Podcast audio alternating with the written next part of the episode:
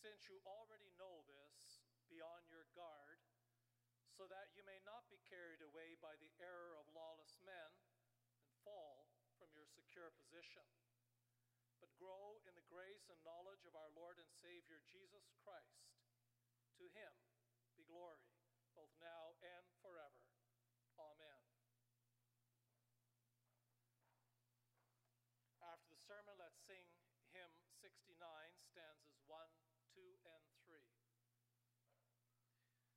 Beloved congregation of our Lord Jesus Christ, the apostles Paul and Peter were both in Rome around 65 AD. In fact, they were both prisoners of that tyrant Roman emperor Nero. Paul was led outside the city gates, and his head was cut off. Peter, according to tradition, was crucified upside down. Before these both of them wrote their final epistle there in Rome. Paul wrote 2 Timothy, and Peter wrote 2 Peter. Now, what Paul writes at the end of Timothy could be said just as much about Peter as Paul. I have fought the good fight. I have run the race. I have kept the faith. Now there is in store for me a crown of righteousness, which the Lord, the righteous judge, will award to me on that day. Amazing, comforting words.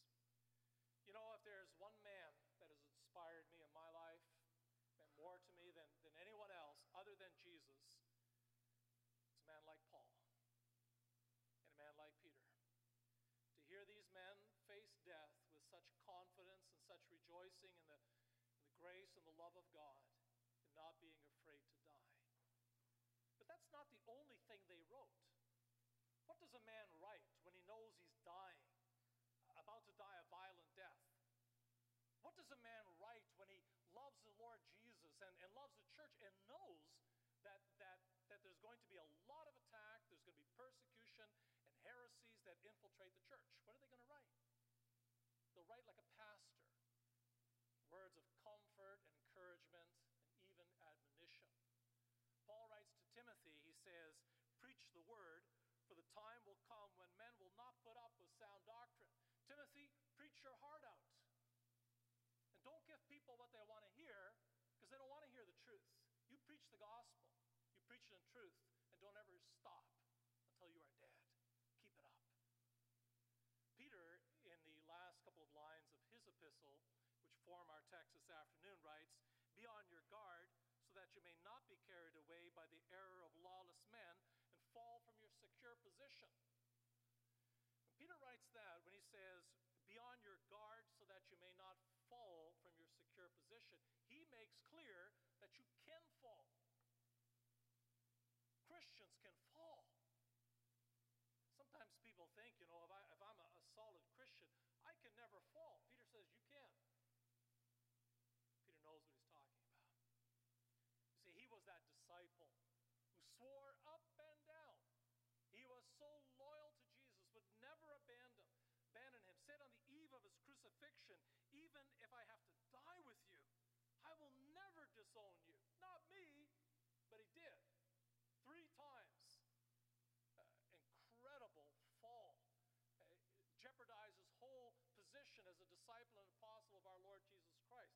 Jesus Christ had to reinstate him. So Peter knows what he's talking about.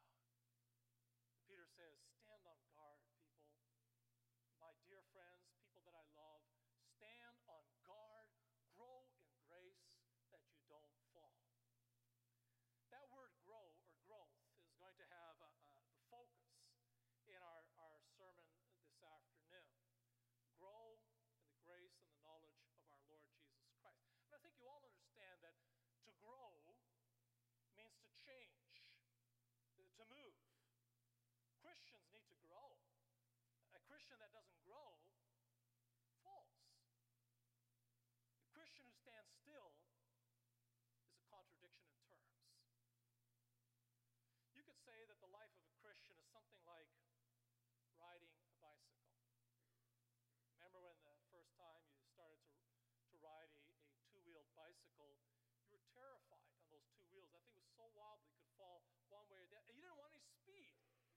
speed meant you'd fall even harder and hurt yourself more. But what you learned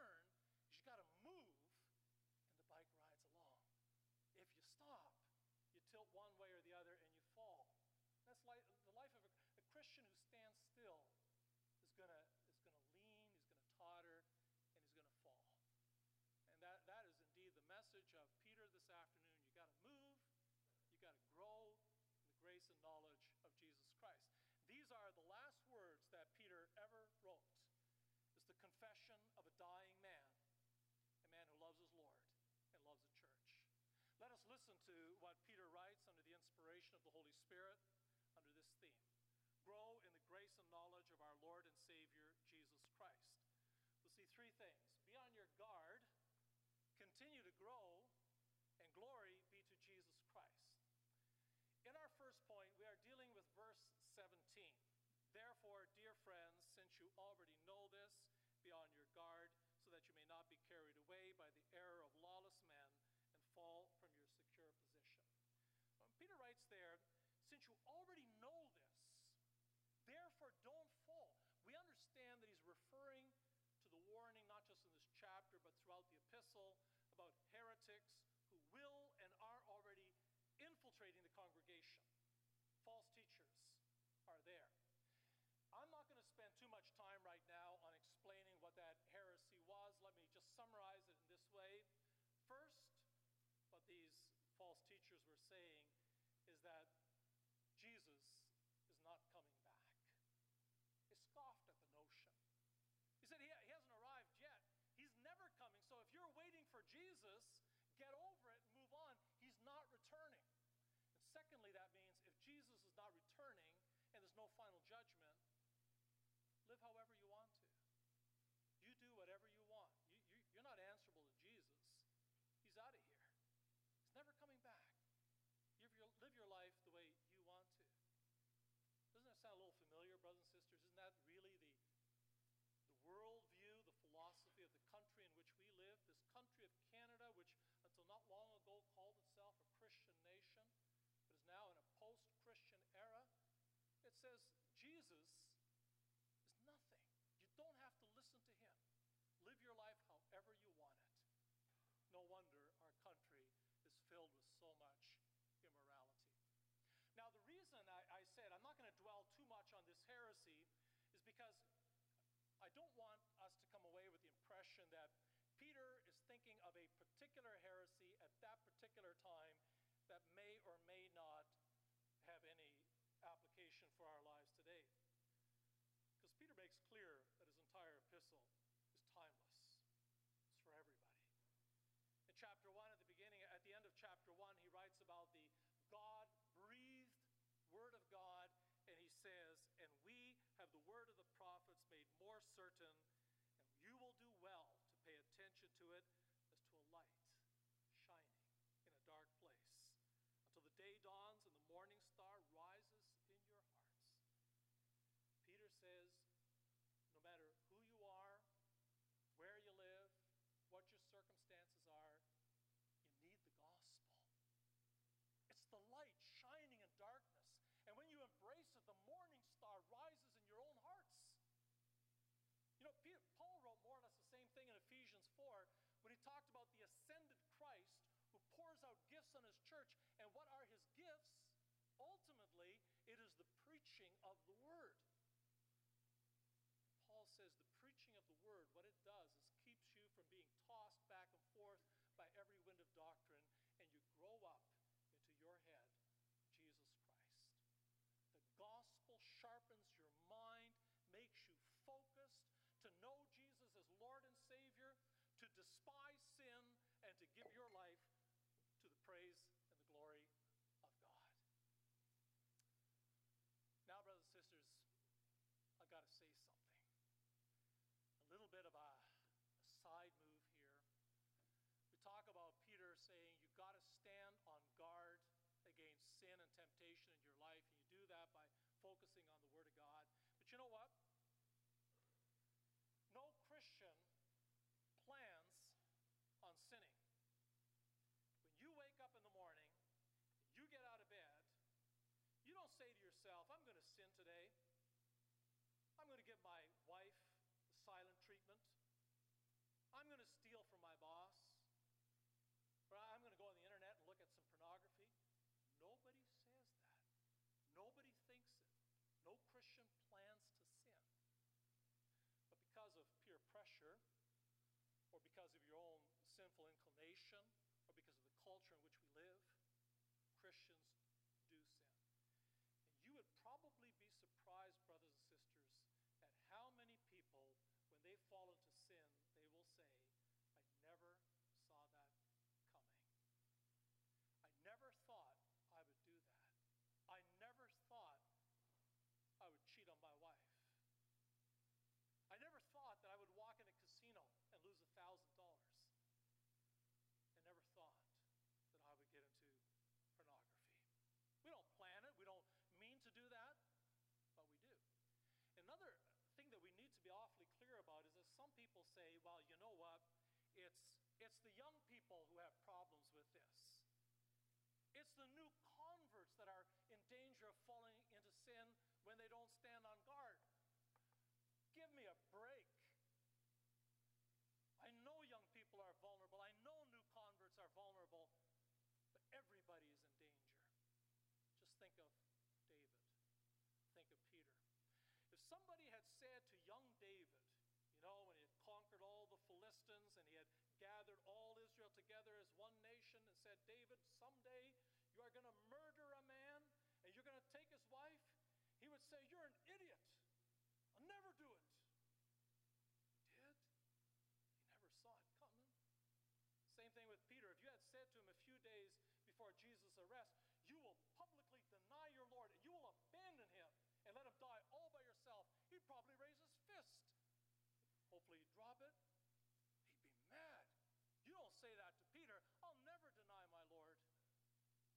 But he did. We don't plan to sin. We don't go out of our way to sin, but we sure do.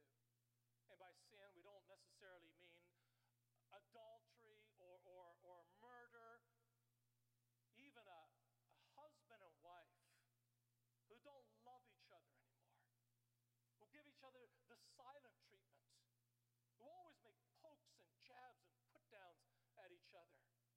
That's sin.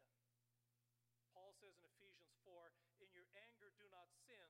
Do not let the sun go down while you are angry, and do not give the devil a foothold. A husband and wife who are not passionate and interested and respectful to one another, let the devil get into their lives. And as John says in 1 John 4, you don't love your wife or the people in your life. You don't love God, and God doesn't love you either. Peter says to all of us, to little boys and girls, to teenagers, adults, that sweet 85 year old widow, to all of us, he says, stand on guard. You don't even necessarily see it coming. A temptation comes up, it seizes you, it gets the opportunity, and it pulls you down. And Peter doesn't say this because he's mean spirited or he's one of those sourpuss type of guys. This man is dying. He says, Therefore, dear friends, in Greek it's loved ones. I love you, says Peter. I care about you. Stand on guard that you don't fall into sin. That brings us to our second point, and I'm sure looking forward to the second point because so far got some pretty good advice from Peter, but I don't know what to do with it. He says, Stand on guard. Don't give sin and temptation a foothold in your life. How in the world am I going to accomplish that? This Peter explains in the first part of verse 18, but grow in the grace and knowledge of our Lord and Savior Jesus Christ. Again, brothers and sisters, want to think about this for a moment. We said nobody gets up in the morning and says, I'm going to sin. No Christian would do that. But imagine, and yet you sin anyway. Imagine that as a Christian, you get up in the morning and you say, I'm going to make a point of it today not to sin. I understand that I could fall, so I, I'm wide awake, I'm sharp.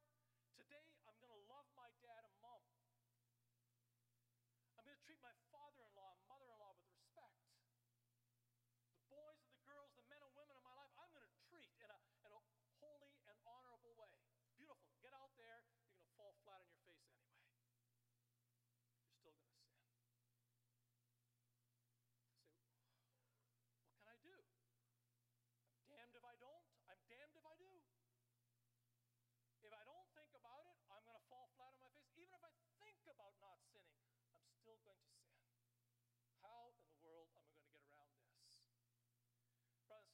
that's, that's where Peter wants you to be, to think, because he wants us to realize, you know, you can't do anything in your own strength, your own resolve, and not even by your own guilty feelings.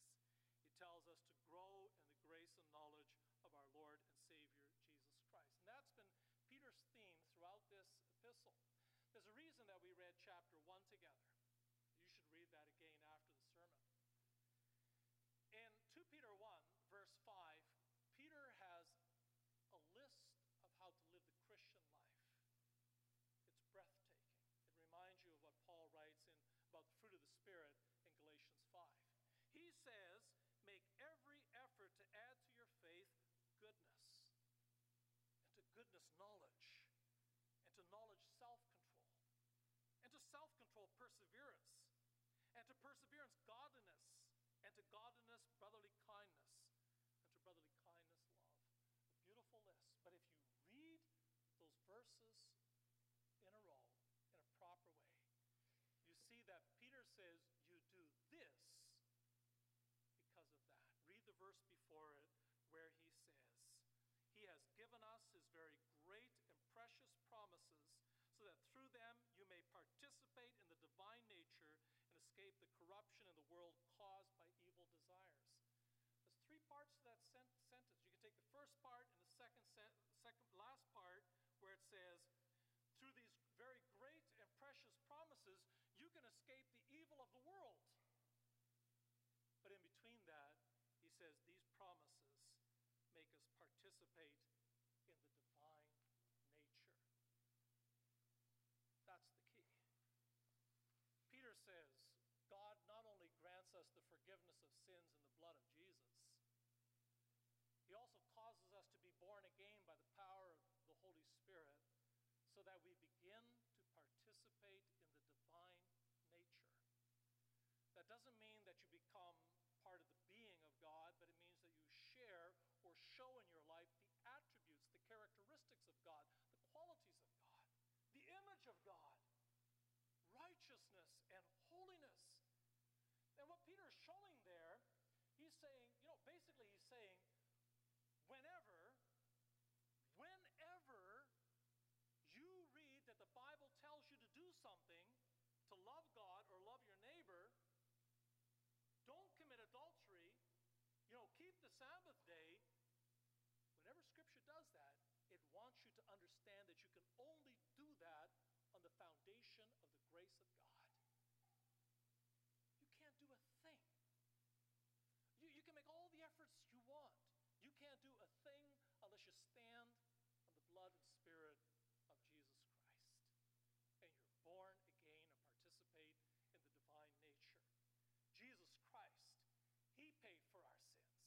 Jesus Christ, He poured out His Holy Spirit on Pentecost to come into our hearts, cause us to be radically transformed, restored as the image of God, and now, through that, we can change and live to the praise and glory of God. That's what Paul's getting at, Peter's getting at when he writes in our text, but grow in the grace and knowledge of our Lord and our Savior, Jesus Christ. Grace is God's undeserved favor that leads to salvation. Grace, grace equals salvation. Knowledge in this context means that initial coming to know Jesus Christ. You see, you don't know Jesus unless God reveals him to you. Not really. It's God who calls, it's God who works faith in your heart through the work of the Spirit and the proclamation of God's word, so you get to know Jesus. Know him who is the Son of God and the Son of Man, who is our Lord and our Savior. Paul, Peter says, grow in the grace and the knowledge of your Lord and Savior, Jesus Christ. Grow, increase, change, be on the move. Get on your bike. Don't stand still, but ride the great journey of life. Ride with Jesus Christ as your, as your guide, as who, who lights up your path, and be on the move. Do you understand, brothers and sisters, what, what I'm trying to get at here still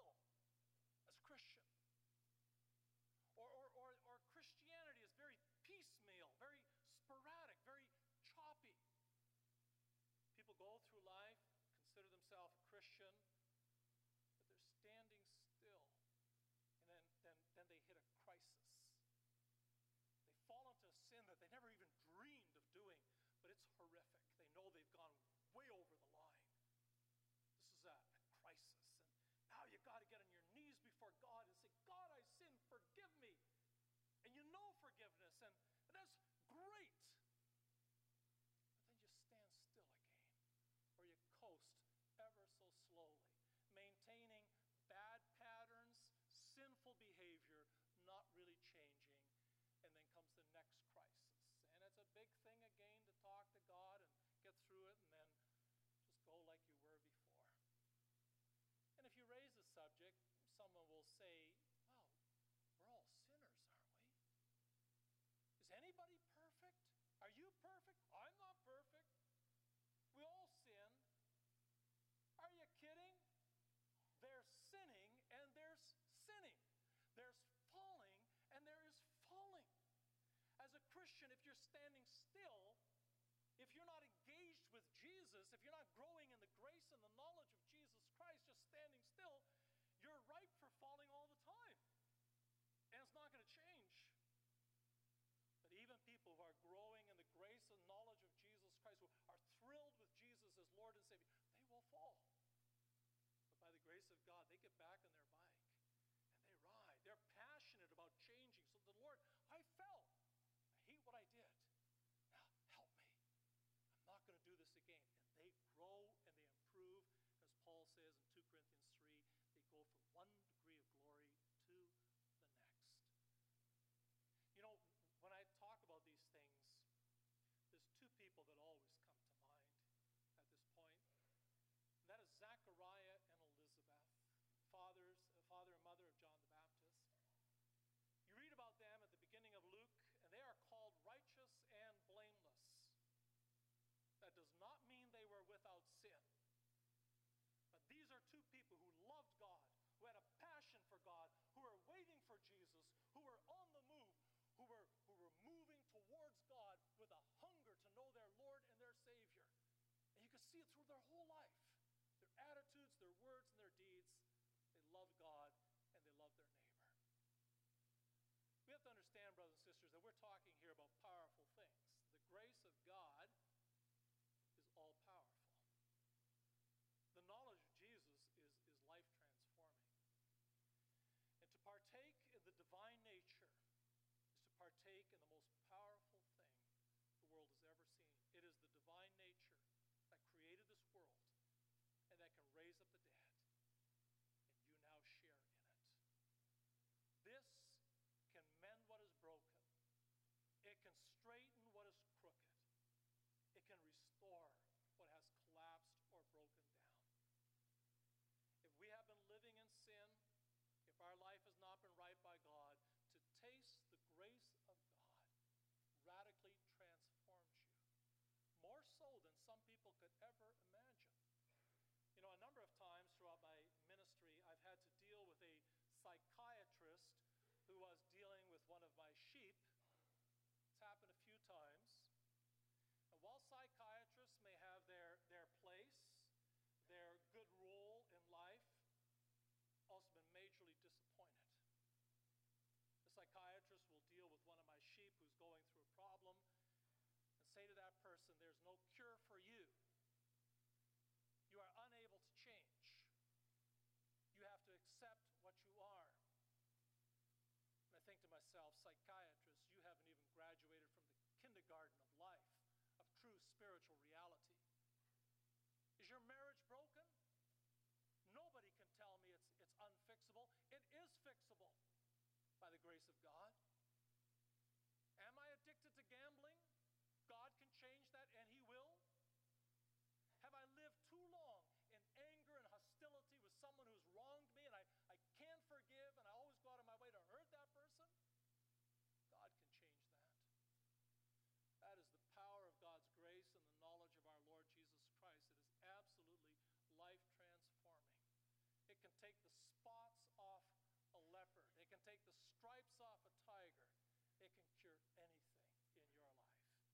that's why Paul in Philippians 2, he says, Work out your salvation with fear and trembling, that you may shine like stars in the universe. Now, that doesn't mean that, that to grow as a Christian will always happen with leaps and, and bounds that you wake up the next morning and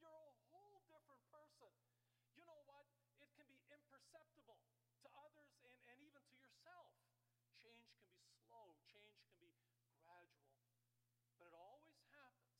There's always movement, there's, there's always growth. You see, the grace of God, the knowledge of Jesus, is electrifying. Electricity can do amazing things to you. My brother is an electrician. He works on big machinery, and once he was working under a piece of machinery that ran on 550 volts. He day, I don't know what I did wrong. I touched something I shouldn't have. 550 volts went through me. So it could have hurt me very badly, could have killed me, but it didn't. He said, But when I got up from underneath that machine, he said, I felt taller. And all my limbs were so loose, it just felt great, that electricity that went through me. Don't advise you to try it. I, you know, don't try it. It's very, very dangerous, but electricity just, you know, if it doesn't, doesn't hurt you, it's just amazing. I, I know this is not a perfect image, but the grace of God is electrifying. It makes you feel tall. It's refreshing. It's transforming. It means you know Jesus died for you. You experience that His Spirit has come into your heart. He's changing you. You are thrilled. You don't have to live in sin. You don't have to bro- live in broken relationships. But as you dig more and more into the scriptures, and the, the more you get to know Jesus Christ as your Lord and Savior, you know, there's, there's a new oomph in your step. There's more joy in living. There's more building up of relationships and a passion to give your life to the praise and the glory of God. That brings us to our concluding remark. P- Peter's final words To him be glory both now and forever. Amen. Those are Peter's final words, not just because he's signing off in this letter. The last words of a dying man, his final confession. And he's making very clear in these last verses. He's, he knows when we read it, and he's telling us, don't fall. He knows that we're all going to think of Peter himself. He knows that forever people will know just what a miserable sinner that Peter can be, just how far he could fall, he could deny his Lord.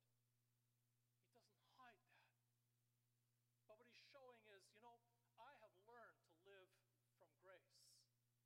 I, ha- I have learned to know that Jesus is my Lord and my Savior. I, I love him. And I adore him. And now I can say, you know, I have fought the good fight. I've run the race. I've kept the faith. Henceforth, there's laid up a crown of righteousness for me. And so Peter ends by doing something that's a bit unusual, mostly benedictions at the end of a, of a, a letter. It gives glory to God the Father. And Peter doesn't deny the glory of God the Father, but at this moment, the one person that he's thinking about, the one person who means everything to him, is Jesus. He says, All glory to Jesus, now and forever. It's my hope and my prayer, brothers and sisters, that after having heard what Peter says in this passage this afternoon, that you don't go home now and say, nice, and then forget about it. I will grant you this you have not heard anything this afternoon that you haven't heard before. No deep, inspiring, thoughtful the- theology. This is straightforward stuff. But the point that is so important is okay, you know it. You know it, right? Now what? What are you going to do with it? Are you going to get on your bike and ride? Are you going to be a Christian on the move? Are you going to